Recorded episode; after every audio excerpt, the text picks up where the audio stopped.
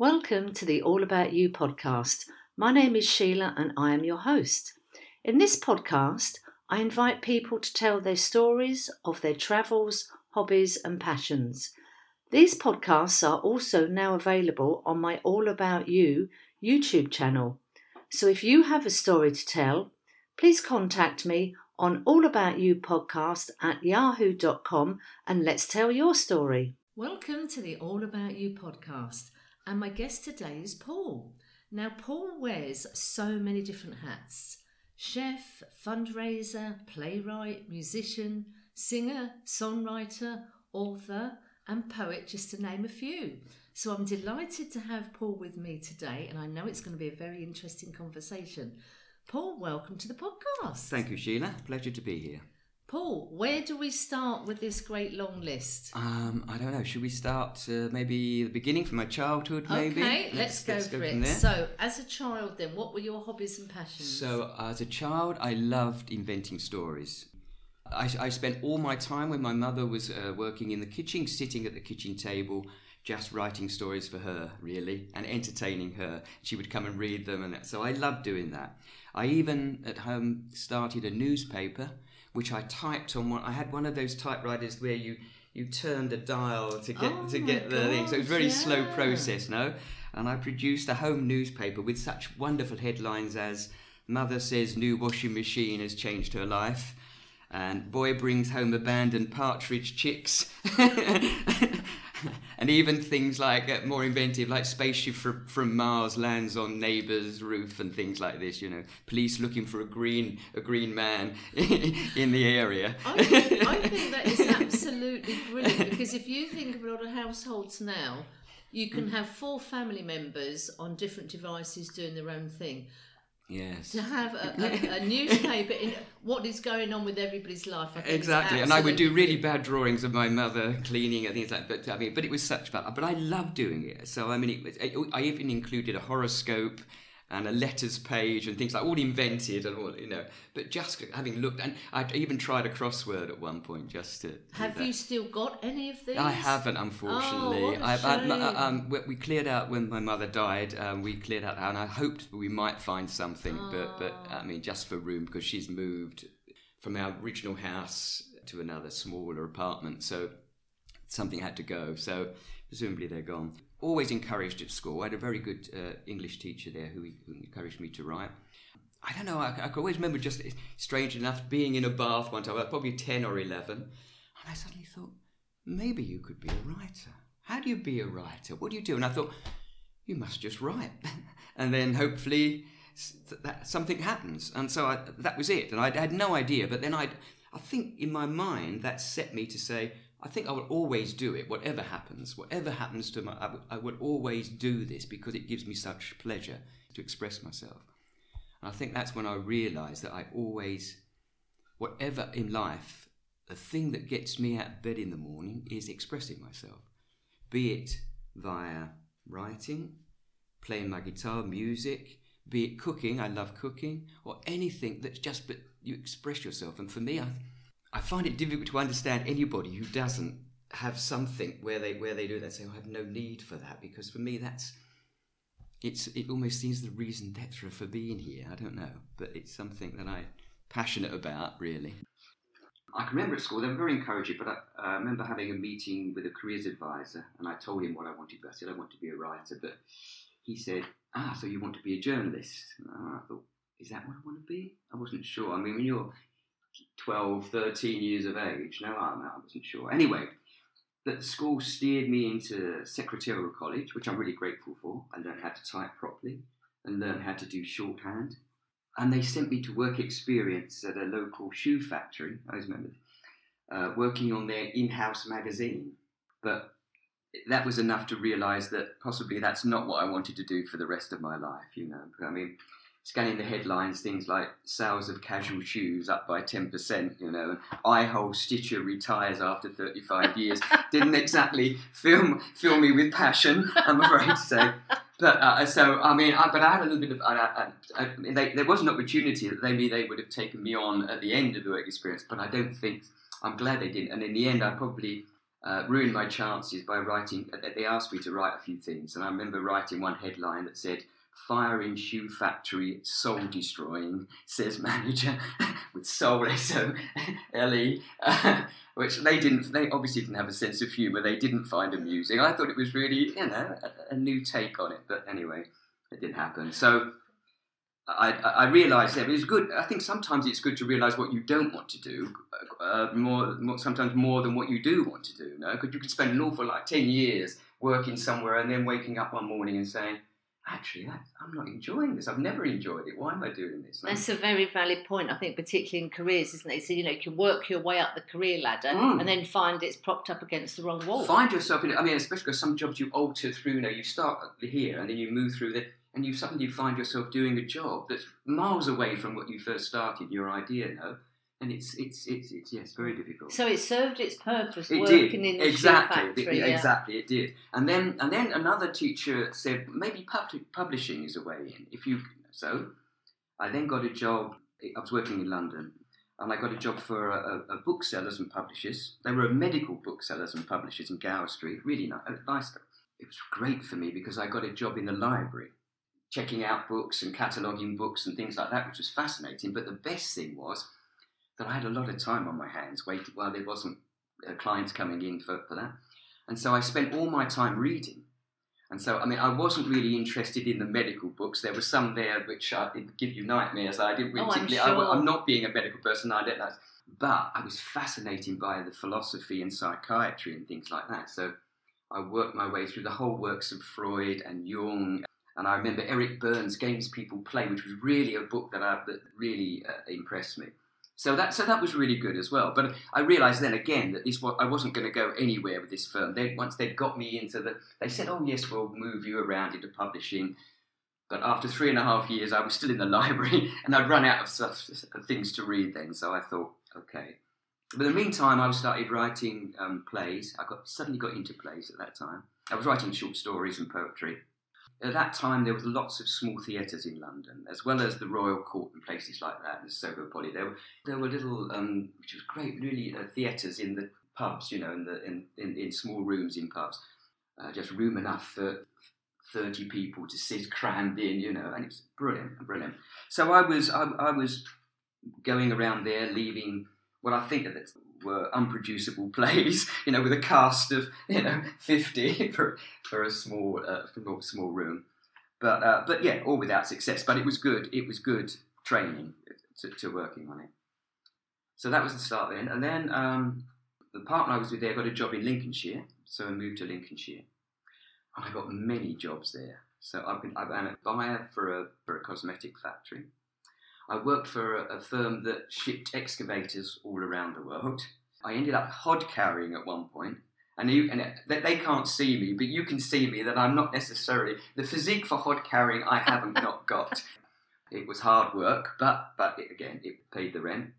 But I still wanted to to follow my, especially the playwriting. So I thought, well, how do we do this? So there was a local uh, touring theatre company in the area, uh, a professional one, and their their brief was to take professional theatre to, to the outlying areas of Lincolnshire and Humberside, those places that didn't have a major theatre, but they would make sure it's professional theatre, but they would gear it up so it could be performed in whatever was available, in schools or in village halls or whatever, but bring in that. So I thought, well, this is good anyway. I mean, I was so I just introduced myself one day and tapped myself and said, "Here I am. I don't want paying. I'll just do anything you need me to do.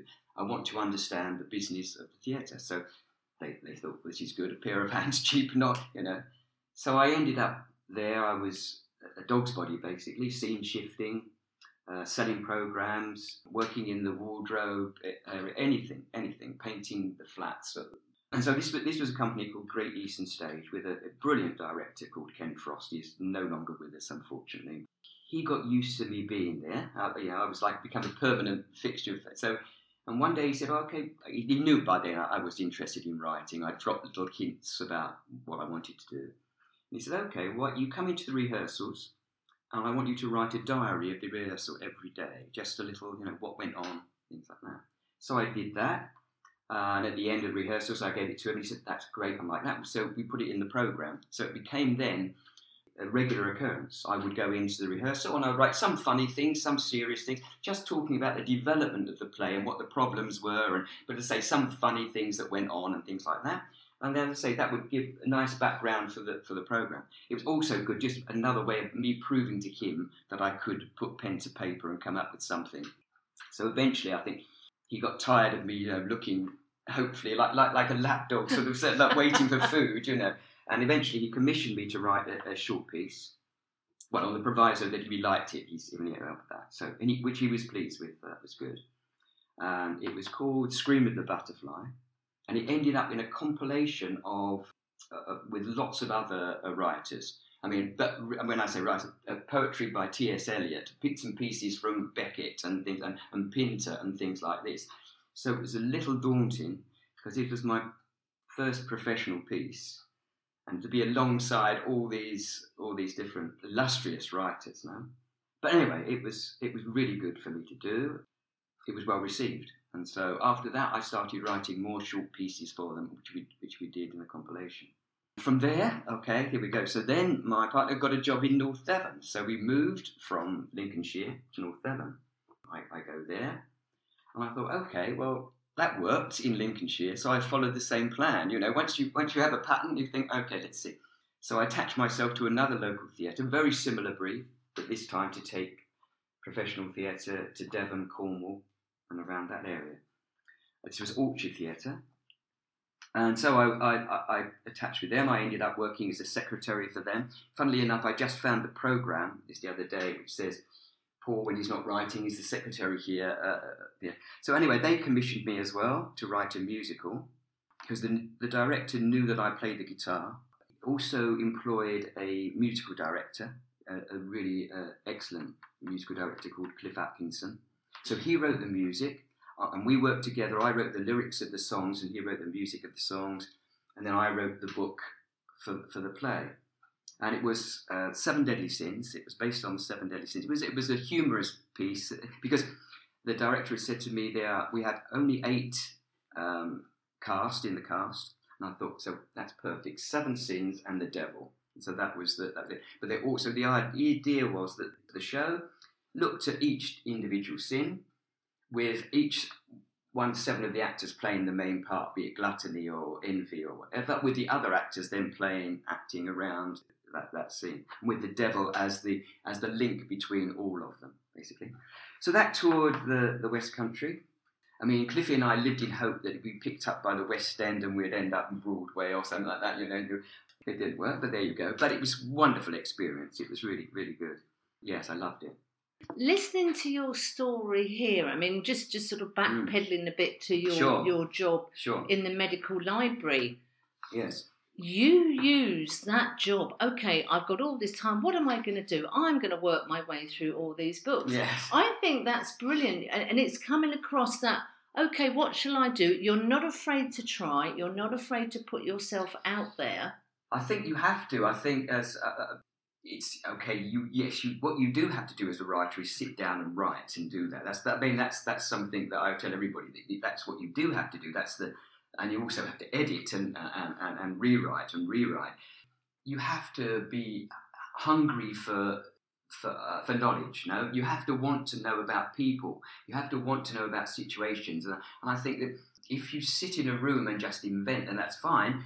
The, what I gained from from the theatre was was wonderful because I because it was the interaction with everybody that I worked with, the actors, the designer, and things like that in itself is just wonderful inspiration, and it just keeps you, especially seeing other creative people working. It's really good for you, and you can always learn because every creative skill I think can be adapted to another skill. No, if you watch, you see a painter painting, and, and it's the same thing. A painter will work on a piece and do this and do a sketch, no, and then take that from there to to a wonderful oil painting. And I always think that sometimes people writing think, oh, you know, it's just one draft and it's done. I mean, no, that is just for me, just like a sketch, you know, and then you take it and you keep changing, adding a little bit of colour here, a little bit there, or, or removing, no, and not overdoing it. Again, I, lots my painter friends say sometimes it's very difficult to know when to stop and leave alone. You can destroy a painting by going too far. No?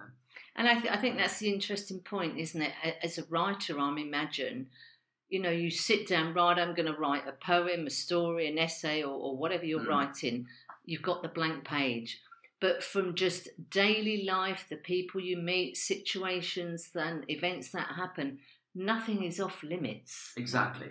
You know, it's Exactly just you so. just don't know who you're going to bump into, what you're going to see, what you're going to. Oh, that's a really good. Two women are arguing and you in the never know when it's going to be useful in writing because I mean, I'm a great believer of writing. I, I, I, I do have plans sometimes for short stories and things like that. And, but sometimes I, there is just, I may start with just a line or just a character, just a, somebody of interest. And you start with that line.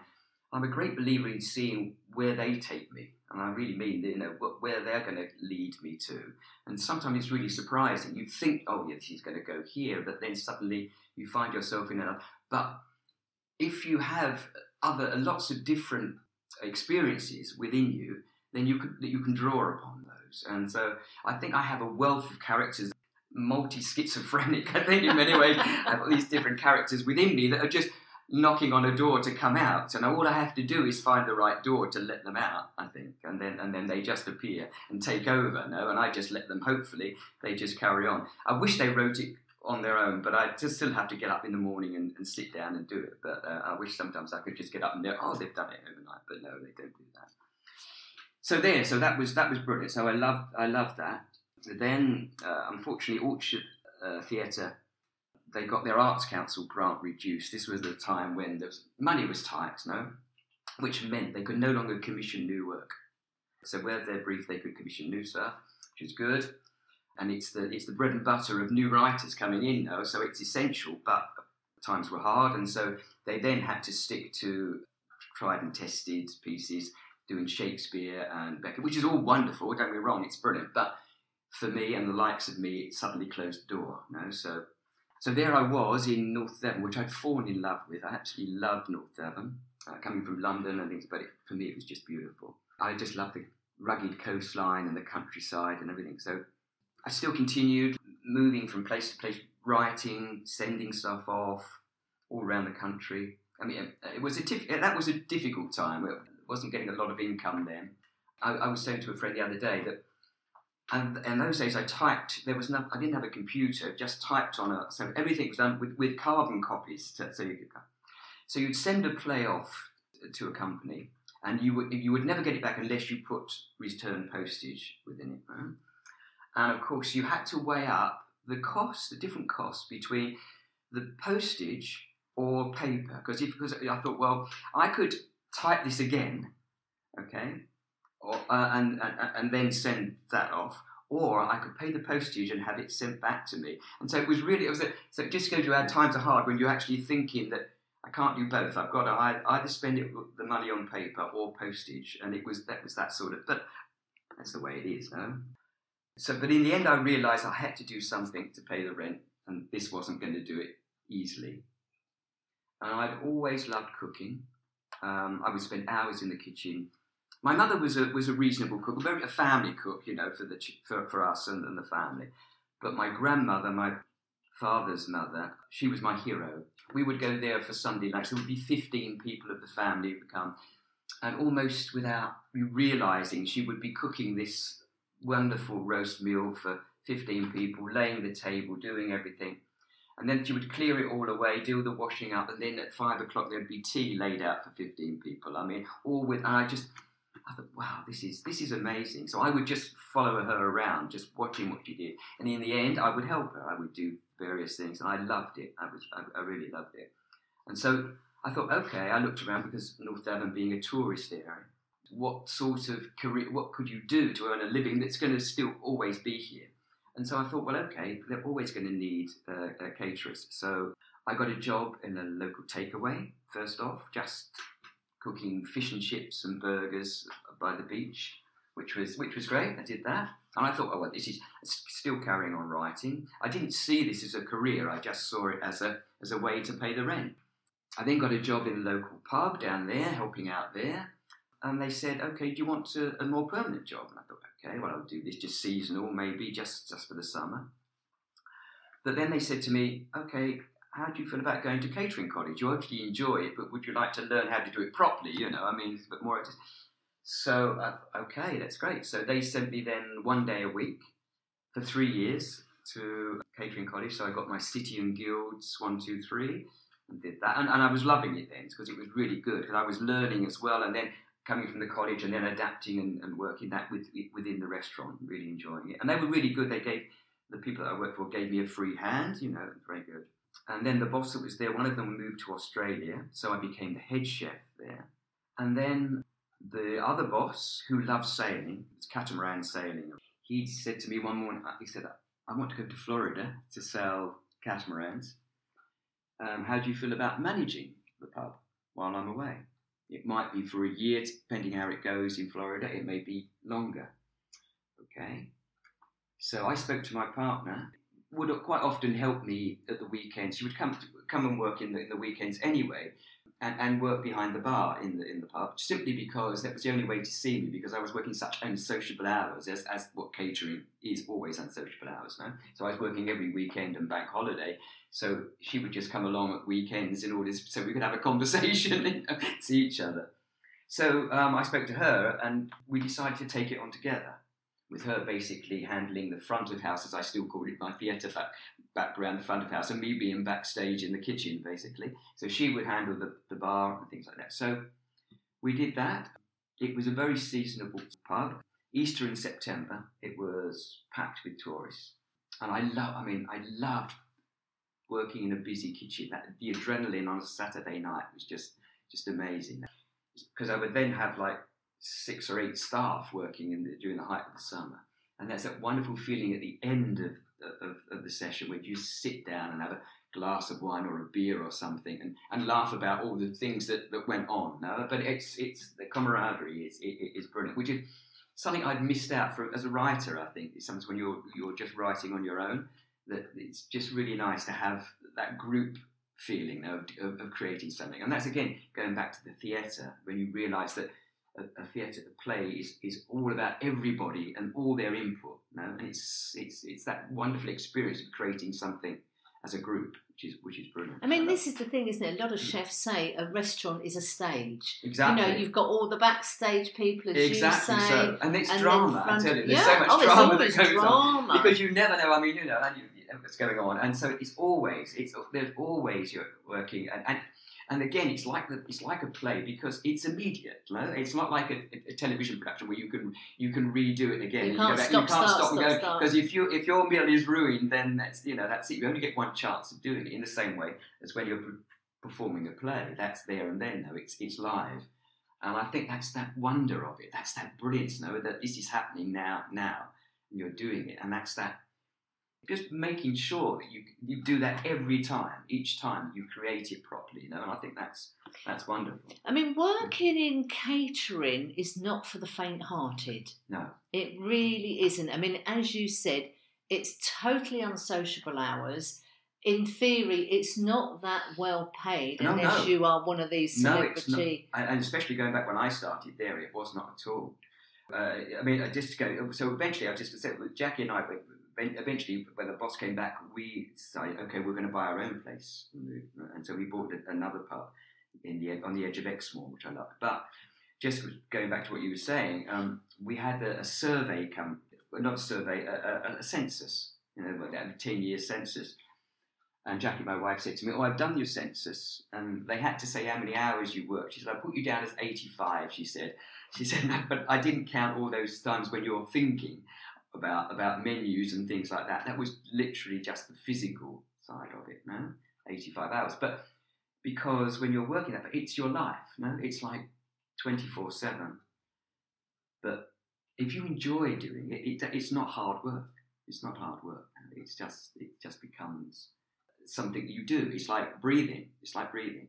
And I just love getting up in the morning and going down to the beach and seeing the fish as it comes in and buying that and then working out what menu I would do and then go off to the market and look at the produce that was there and buying and all the while thinking, ah, oh, this is what I'm doing. What soup shall I do today? What special shall I do today? All inspired by what you've got fresh produce there, not waking up with that idea and then going looking for that. But the produce is inspiring you to, to cook. I think that's a very valid point, isn't mm. it, as to where your restaurant was. As mm. you say, so close to the sea, and you can actually go down there, see the catch coming in, and you know, as opposed to phoning somebody somewhere and Exactly. place, So have you, you could got, have a look at everything and see there. And I'm very lucky. I go to the farmers markets and look there, and so you have fresh vegetables, lovely cheeses and hams and things like that. So wonderful produce there. I mean, it's you, you're spoilt for choice. You've got a larder that's just so so wonderful. So that was that was brilliant. And also again because of my love to create, I, I and because we were we were a small village, only 450 people in the actual village and they were all very good customers, but we we needed more, so we had to attract people from outside. We, had and we had to give a reason for someone to drive from their own village where they may have a, a restaurant and pass three other restaurants to come to us. Now you have to. So we started doing uh, food evenings. I would research and I did I did Tudor evenings, so all the food from Tudor Tudor times. I did the Elizabethan evening and try I tried to recreate them as, as as much as possible. I remember doing a Roman, all very interesting, and wonderful. And then I would do the normals like Mexican and Korean, Vietnamese or whatever. And the idea was we would put those up during the quieter evenings, like like Tuesday, Wednesday, Thursday, or whatever. Just do it for thirty people, so that everyone was there, and I would talk to them about the the menu, ha- ha- the history maybe of the food, and things like this, and then just present it. We even did um, an Orient Express evening. So we started off in um, Paris with a French onion soup, and then we moved from station to station. We finished in, in, in Istanbul with a baklava, but we moved from station to station having a dish typical of the of the country from each station that, that they stopped at on the way on the Orient Express. That just sounds phenomenal, and everybody was dressed Every, up. to the everyone was dressed to the nines, and we even turned the restaurant into a carriage, so we, it looked like a, it, the carriage of, of a train. No? And I had, and over over the head, I had train noises, of course, coming over the speakers, Oh and then music, and then music, train noises, and then as they got to the station, music from the particular country that they had, and then back to the train again. And it was so funny because I did that, and then uh, about two years later, somebody said to me, Paul, you know we're stuck in Istanbul? Can we come back? So I had to do it in reverse and start with a starter in Istanbul and bring them back to Paris so they could get back. So I said, I felt sorry for them. They were stuck in Istanbul for two years. But for me, again, you see, it was something that I loved doing because it, it had the research of, of the history of like the Orient Express and finding all about that. And then looking into the history of the food, where we were going to different countries, where we were going to and then the music of going with that and doing the recording. And then i would come out and give a talk about it and things like that. So that was my theatrical side coming out. So it just it ticked all my boxes. I, I just cannot comprehend how much work. yes it was a lot of work. It was a, yeah it was. It- i mean and so what we would do if if one evening filled up and it's 30 then i just put on the poster by popular request Tuesday night or Wednesday night, and then we would do another 30, and then we would keep filling it. So if it filled three nights or four nights, that's how many we would do. But it was good for us because we knew how many people were coming in. And so, I say, if, if it was only 30 people who wanted to come, that's fine. That's all I needed to, to expend ingredients on. No, but if there was more interest, we would do it as long as as long as people wanted it. I think that is. Mm. I would have been on that list so so fast. Yeah, we had people coming along. It was really nice. I had regular people that were coming along, always asking. And then, of course, because of my music, we um, I had music night, guitar, and so uh, we formed a band at the, pub, which we played in the pub. But then we started playing elsewhere as well. They they'd be, Paul, we've got we've got gigs elsewhere. So what they would do is that I would I would on that evening I would make sure I would finish food like ten o'clock and then I would, and then they would come there, and I would dash in the van, and we'd drive off to the next pub maybe, and perform then from half past ten until midnight or whatever, and then come back. So uh, yeah, that that was great. So, Again, so you must have just survived on adrenaline for three years, I think I running did. the pub. And, we even yeah, yeah I did. We and then we even started a music festival. The, the, the village was called Goodleigh. Each member of the band is convinced that they were the ones that thought of this idea. We, this, we were going to have this uh, music festival, which we did uh, uh, every August bank holiday for three days. It was wonderful because all the village was involved. All the village would sell programs and and, and do a barbecue and, and help out and, and be uh, and we had we, had um, in the village we had nurses and things like that that did first aid, so they would be there. And, every, so, and people that would clear, and even farmers that would just bring along bales of hay for people to sit on and while they were watching. In the end, we had two, because uh, we had a paddock. Um, so we had two stages in the end there. We had a skittle alley, which we used for acoustic music. And so for three days, we had continuous music. It was local bands, including our band, of course, but local bands there, none of which got paid. And everything that we got from the selling of the program and donations and the money from the barbecue all went to a charity. We would elect each year, we would elect what charity it was, and it was normally two charities. We would normally have something bigger, could be a cancer charity, could be a help children or whatever, but, but also we would have a small charity, something that would help a, a, a small school to, to get another books for the library or, or something that they needed. No? So it's always the idea was that there was something you could really see, and then there was something else that, that also that we could help with. No? So it was, it was really good. Because the village was called Goodleigh, of course, the music festival was called Goodstock. We had to call it Goodstock because it was just.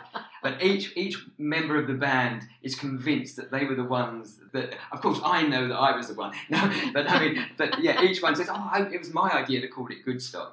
Anyway, so that that was wonderful. So so we did that for for, for many a year, and then what happened? Well, six years ago, I either came to my senses or lost them. I'm not sure, but the jury's still out on that. But we decided that enough was enough because we'd, we'd been there then for 30 years. And it was, don't be wrong, I absolutely loved it. But I think that I just, there's just one, one morning, I was getting out of bed and it was a bit dark and I knew I had to go down to, to get the fish. And my heart wasn't in it. And, and I thought, okay, that's not good. It was a beginning, a first sign for me to say, maybe the novelties, and I always think in that business, or any business, I think really, your heart's got to be there. If not, especially if you're dealing with customers, if it's not, then they soon recognise that. And it's soon you lose you lose them because there's nothing worse than someone just going through the motion or doing a job that you can feel that they're not really enjoying doing. For me, you have to push the passion to the customer. No, there's no point if you you know if you're if you're not interested in it, then you can't compete. Why should they spend their good earned money on something that Very you're just not interested in, in producing? No? uh, Jackie and I said, okay, let's. So she said, well, okay, well, that's good. And I said, well, I'd like to go back to writing again because it's something I my first love.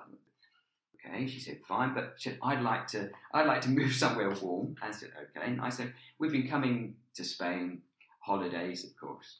And Valencia was always on top of our list. We, we decided that. So in the end, we decided to move here. It was great. Uh, well, it was great, as I say, but the best laid plans go awry now. Because sadly, within six months, uh, Jackie caught pneumonia here, and she sadly died. So here I was. I, I hardly knew anybody in Valencia. Uh, my Spanish at that time was really poor. It's not brilliant now, but at that time I, I only knew how to ask for a beer and say good morning. You know? And so, and a lot of people thought I would return to the UK. I know my brother came over and he said, "Why don't you come back?" Um, but I suddenly, I just knew that I had to stay here. I had to, I had to continue here, and I'm glad I, I did that. But it was a very hard time. I want to say now that one of the things that, that got me through this hard time, I came across a book by a female writer, a Canadian, called Megan Devine, who also had lost her husband. He died in a, he drowned off the beach. One, one morning, there they are enjoying it. She's on the beach, drowned he's only 40 years of age and he, he dies. And she realized that she couldn't get support for this. Nobody seemed to understand what she was going through, and there didn't seem to be any anything that she could find information of what to do, how to handle it. So she thought, well, I'll have to do it. So she wrote a book. And the book is called It's Okay That You're Not Okay. For me, it was a lifesaver for me it really got me out of, of the depression. I was I was moving into a depression, which I think a lot of people do. And it really, but it did really bring me out of that.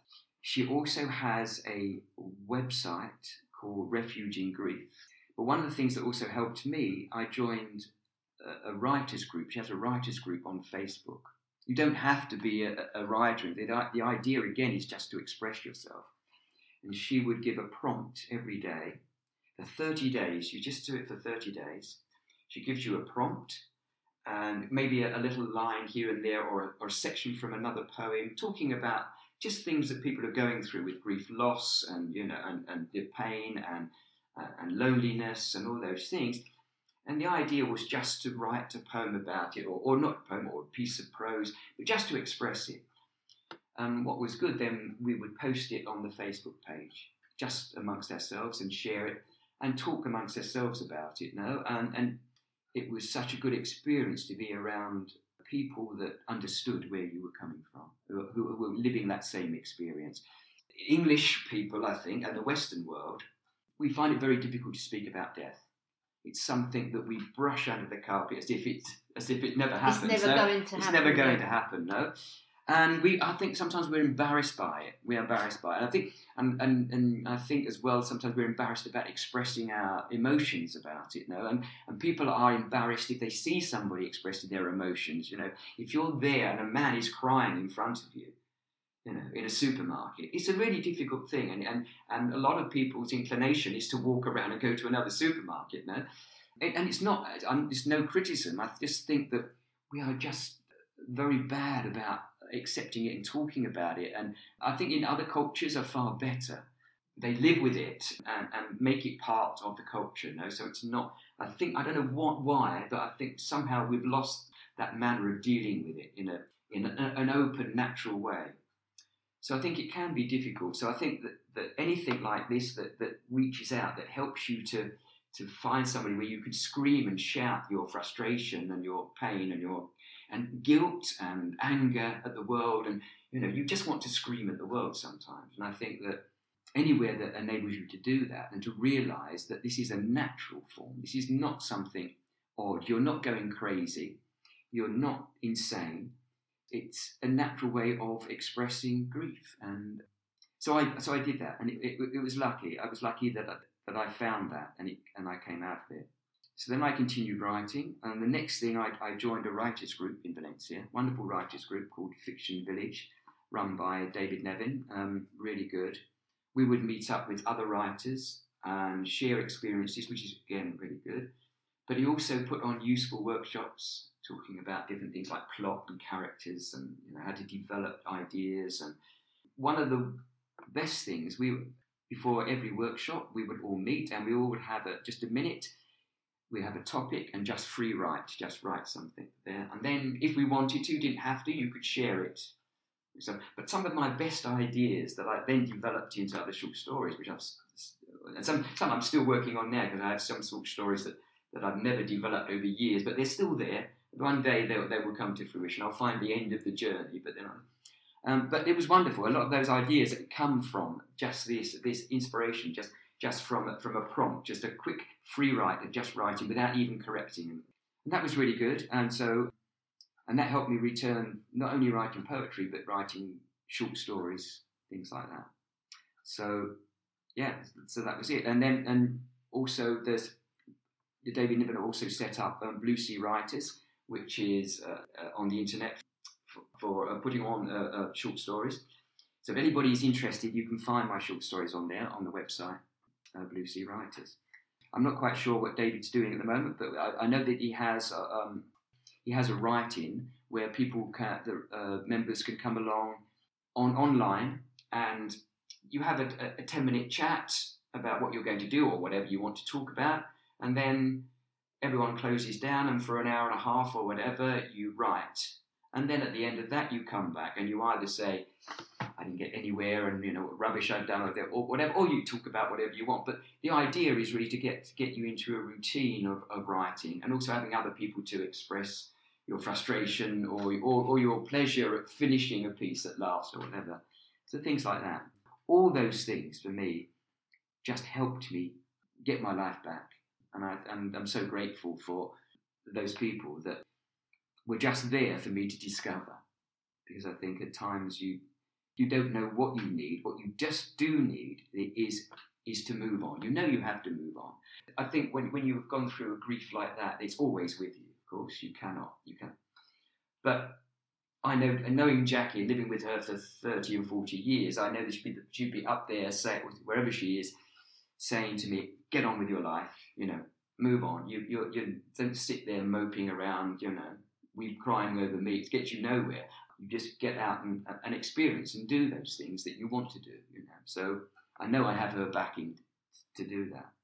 So now, so now we're up. So now, the next the next stage where I am now, because I love poetry. As things, I'm working on a collection of poetry called um, "You Cannot Tie a Unicorn to a Rainbow," which it, it's it's not really a themed collection, but I suppose uh, as the as the title suggests, it, it, it talks about the danger of hanging on to illusions. You know, a rainbow and a and a unicorn. That and it's like the trying to present and the past. You know, trying to tie those two things together.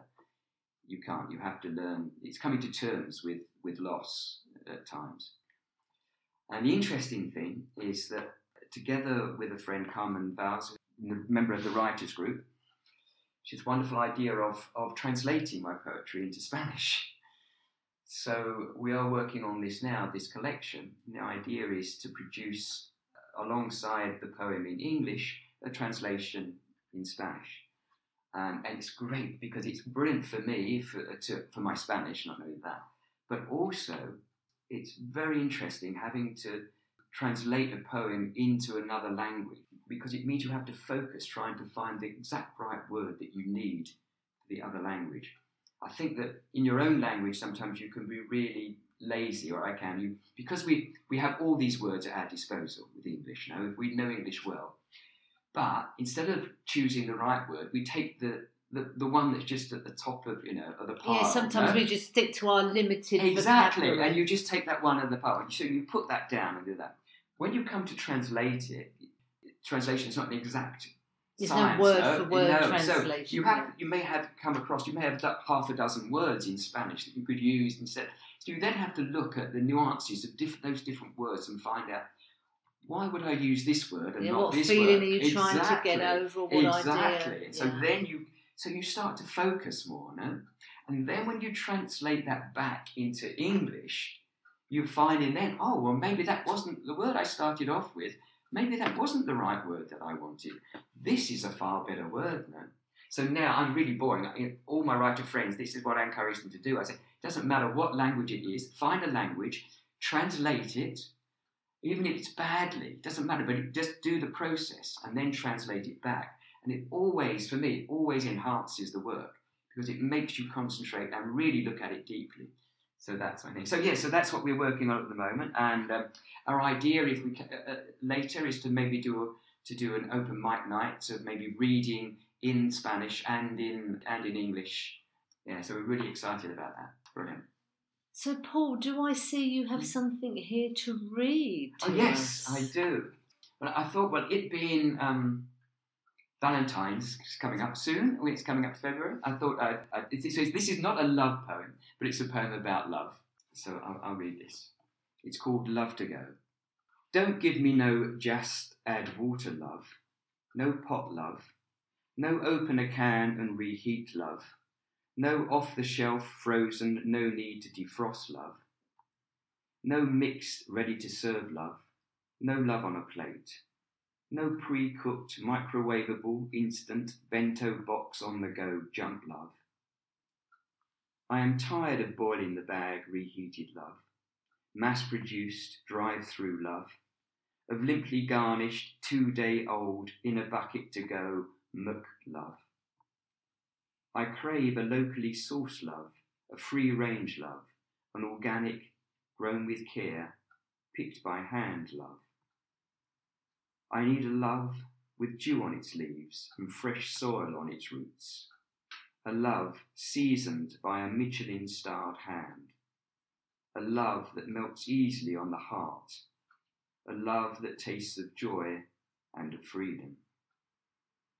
Until that love appears, I live my life in a state of romantic anorexia, with the occasional binge followed, of course, by the usual guilt and bulimic days of regret and remorse. Why have I got tears rolling down my face? Oh my god, I've had a reaction to your oh my poem. God. Oh my god. Oh my god. Wow. Oh my god. Thank you. I don't know what to say to that, Paul. Thank you. A poem about love but you just put so much. And I've just had a a, a very Oh my god! I'm wiping Oh. the tears down Oh. from my. Fr- is that Right. is that the the reaction Of you want course. from? Well, that is the best reaction ever. I mean, I don't, you know, I, I don't, want to, I don't want to make you cry, but for me, that is the that's the most perfect reaction I could, I could, I could hope for. Thank you. It's so good. oh my god!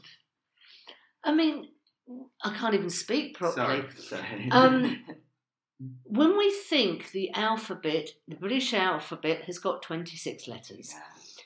All the plays, all the books, the poems, the songs, the films, the notes, the letters, Exactly. the emails Exactly. from All- 26 letters. Exactly. Well, in the same way, and said, I always equate writing as well as with music. I mean, only really had eight notes, or, and then set, and those notes in between.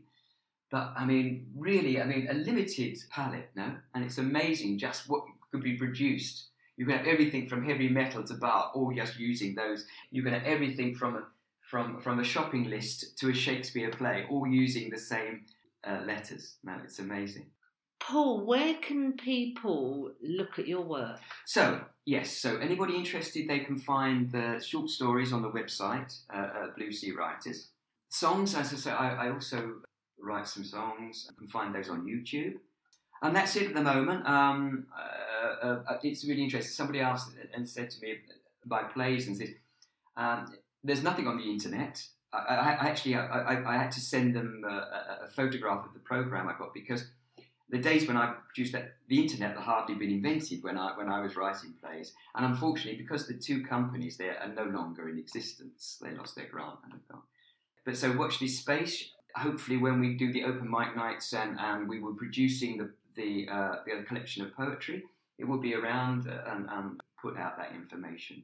We have gone from writing the, the household newspaper Yes. about the washing machine to a poem that just Yeah. my god just thinking about it i'm still welling up Okay. you you are such an interesting man i mean the Thank you. cooking and the plays Yes, it's interesting. As I say, when you approached me and asked me uh, interested in doing this, I said to a friend, I, um, I don't think my life's interesting enough to, to do a podcast, you know, because it's just a normal, normal everyday life, you know. But I said, well, I don't know so much, so maybe, you know. But it's, it's lovely to have the opportunity to, to think back and uh, reflect on it, you know. And I think I've been lucky. I think um, I was very lucky with Jackie, who supported me whatever I wanted to do. I think that's one thing as well that I would say that you've got somebody behind you that believes in you. No? You know, so when you're doubtful, when you're still getting that rejection slip coming back from a theatre or from a from a publication, we're we're always we're all get hurt by that. It, it's not there's no easy thing. Even now, if I said something off and something comes back, the rejection is it, it hurts. No, it's difficult. So sometimes it's difficult to bounce back uh, on your own. But if you've got somebody who's saying, "Oh yeah, I love this. It's good, really good," and it's just and it's simple things like your reaction that today. You know, it's just simple things like that, which gives you gives you uh, okay. This is my reason to carry on.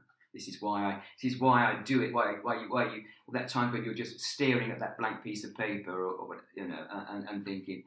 I'm, you know, I can't do this. You know, I'm a fraud. I mean, we all go through this imposter syndrome where you can't do it. I'm just pretending I can write, no, but really, it's I, I can't do it. But it, all it's just those are, are the again the the milestones that in your life that make you continue. well i think up to now you've had an incredible life Mm. i think you've got a lot of life hopefully in front of you and i Yes. hope you agree but i think we should dedicate this podcast to jackie Thank you. That'd be really nice. Yes. because Yeah. Jackie, as you say, she was sort of your support team. Exactly. She. I mean, so uh, and what was so nice is that we always worked together. I mean, uh, I mean, you never know. With uh, obviously we're a couple, but you you never know until you start working together that's going to happen. I know lots of couples that say, "I could never, we could never work together. We would be arguing within." terms." Luckily, we, we working in, in in the restaurant and the pub. We had designated areas. We were both the, the boss of our own individual area. We discuss each individual area, but the final say, like in the kitchen, was mine, and anything in the front of house the bar and doing the, the decorations there was Jackie's. And so we would discuss it, but she would say, okay, This is what I'm going to do. This, and so and so we, we respected each other for that reason. So she helped me there. She always encouraged me with my music and my writing, and, and she support. I mean, early on, she supported me. She was working while I was struggling to to send things off. So I was adding no money to the to, to the rent at all. So without her, I wouldn't be where I am today. I really and I'm wouldn't. sure she's up there looking down, going, Yeah, yeah. "Yes, do it. Exactly. Just do one more paragraph. She's one exactly. More page. She's always there. Yeah, because you always said she always used to say to me, "Oh, we have to finish it because I want to read it." You know, if nothing else. You know. So yes, so I I, I owe a lot to her. So we dedicate the podcast to Jackie. Yes. Um, I do have another sh- very short, uh, a short story. Please, Can I just be my story? I mean, guest. I will just see. You're I- not going to make me cry this well, time. uh, well, we'll see, but we'll see. It's again. I just thought I'm on the love theme here, so it's called the love tree.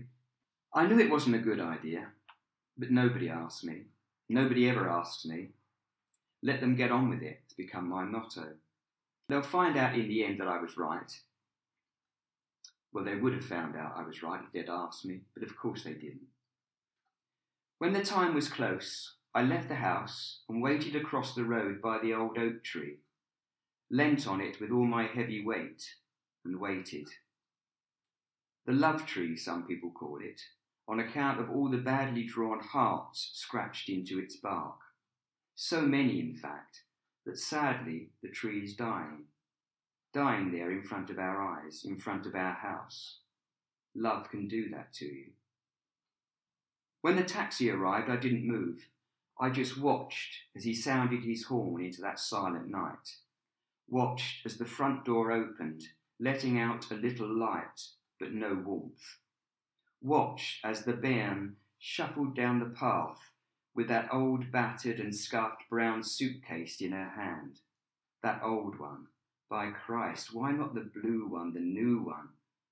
But no, it had to be that old one, the brown one.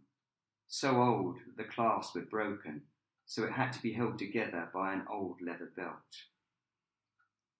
I don't think she saw me in the shadows by the tree, or if she did, she didn't acknowledge, did not even glance in my direction, just continued in her slow shuffling, like a condemned man making his last walk on death row, carrying all that weight, all that shame, shuffling towards the taxi where she climbed into the back seat. As the taxi drove away, I could see her waving to me out of the back window. I waved back. I wanted her to know I was there, I was with her, for her. But as the car neared the lamp post at the end of the road, I could see that all I had been waving to was the nodding dog sat upon the parcel shelf. Well, thank you so much, Sheila. It's been such a interesting day. oh my goodness! I'm just oh wow, the power of words. Yeah. I, I'm just blown away, and I'm I'm still reeling from the poem Yeah. That obviously created a reaction. So that poem is, is the one one of the ones that's in the collection that we're working on. So I mean, it, and I just would say this, it's pretty fascinating for that- that, that one in particular because it lots of had references like with like McLove and things like that. And so, and so we, dear old Carmen, really had to struggle to find the translations in Spanish equivalent. So that's really. Uh, she really had to work hard for that, bless her. so I, I owe her a lot of a, a lot because of her time and attention of doing that. Oh, Paul, it's been a fabulous conversation. Thank you so- so much No, for you. taking us on your journey. Thank you so much. And as I say, I all I can say is I encourage everybody to create, to do things, to just get out there. I think everybody has got a creative spark in them. Sometimes you just have to find it, whatever it is. It could be painting, it could be writing, it could be anything. But uh, cooking again, it's just finding that and expressing oneself. No, uh, I mean, for me, that's the that's the, the reason for living. I think. I think that's a great piece of advice. We will put all the links to the writers' groups, your YouTube channel.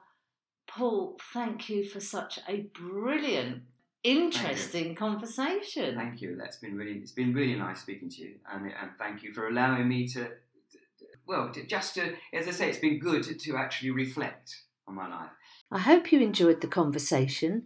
Please subscribe on whatever platform you are using. It is free, and if you would like to tell your story, please contact me on All About You podcast at yahoo.com and let's tell your story.